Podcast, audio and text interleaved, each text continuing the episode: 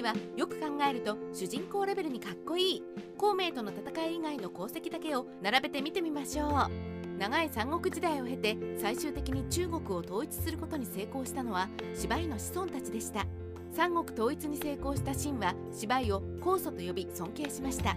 酵素という故障で思い出される人といえば漢王朝を起こした劉邦がダントツで有名です。しかし芝居も同じ故障を子孫たちから与えられていたのですね。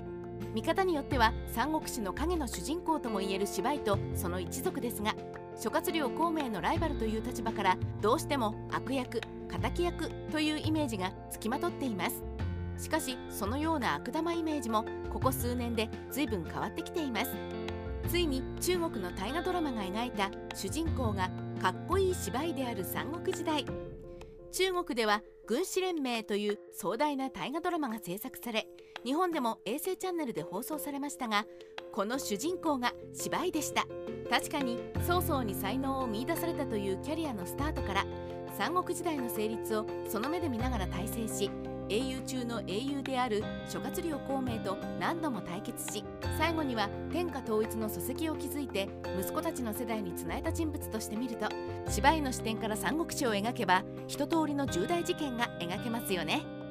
古今の作家たちにとってこんなに便利なはずのキャラクターがなぜこれまでなかなか主役格に取り上げられてこなかったのか。悪役のイメージが強すぎたからとしか言いようがありません。未だに日本の三国志ファンでもかっこよく描かれる芝居というものにはどこか違和感が残ってしまうのではないでしょうか。よくよく考えると芝居は主人公クラスのヒーローでもおかしくない。でも振り返り見るとこの芝居の功績とても華やかなものですよね。諸葛亮孔明にだけはあと一歩及ばなかったというイメージが強いのですがその孔明と大体引き分けている長生きすることも勝負のうちと見るならむしろ寿命で勝っているというのは十分すごいことです。試しに諸葛亮孔明との戦いを除外して彼の戦績を比べてみたらどうでしょう。すごくかっこいい主人公格に見えてくるのではないでしょうか。孔明以外の敵と戦った記録だけを並べてみると圧巻のかっこよさ。早速やってみましょう。対孔明戦以外のものだけを並べると以下のようになります。毛達の裏切りを鋭敏にキャッチし秒殺した。両党の地で独立した孔孫燕を文字通りボコボコにした。その際孔孫燕の籠城の仕方をああいう風にやるものではないと部下にレクチャーするという余裕を見せた。義で発生した権力争いを電撃クーデターで制し牽制を誇っていたはずの曹操一派を粛清して実権を握った。特に孔孫燕を倒す時の手際の良さは危機迫るものでした。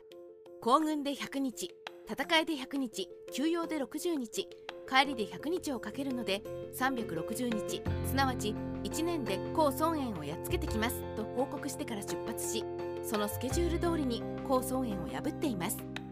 会社のプロジェクトでも学園祭の準備でも何かと物事は計画通りに進まないものですが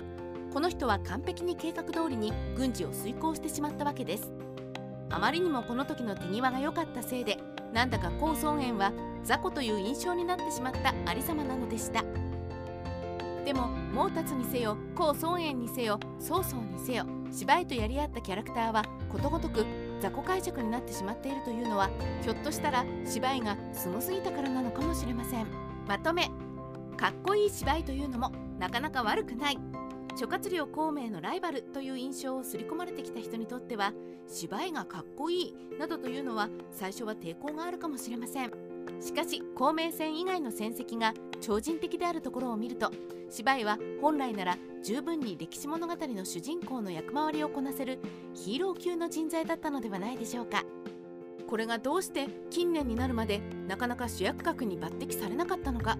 孔明が善で芝居が悪という刷り込みの強力さもありますがもう一つ大事な理由がありそうですね。芝居が最終的には本人の生きている間ではなかったにせよ天下を統一してしまっているところでしょう。三国志の英雄といえば夢に敗れてなんぼなところがあるのに出世街道をしっかりとこなして成功まで収めてしまった芝居はいまいちこの時代の物語の雰囲気に合わないのかもしれません。三国志ライター八代の独り言。最も肝心の新王朝がその後100年200年も続く大王朝になっていれば劉邦くらいに尊敬される酵素に慣れていたのかもしれませんね。実際の新王朝の知性が短すぎたためにそういう扱いにはなりませんでしたがでもこれもイメージの刷り込みのせいなのかもしれませんが劉邦とかチンギス・ハーンとかいったビッグネームと一緒に世界史の教科書に載っている芝居ってやっぱりイメージと違いすぎて想像できない。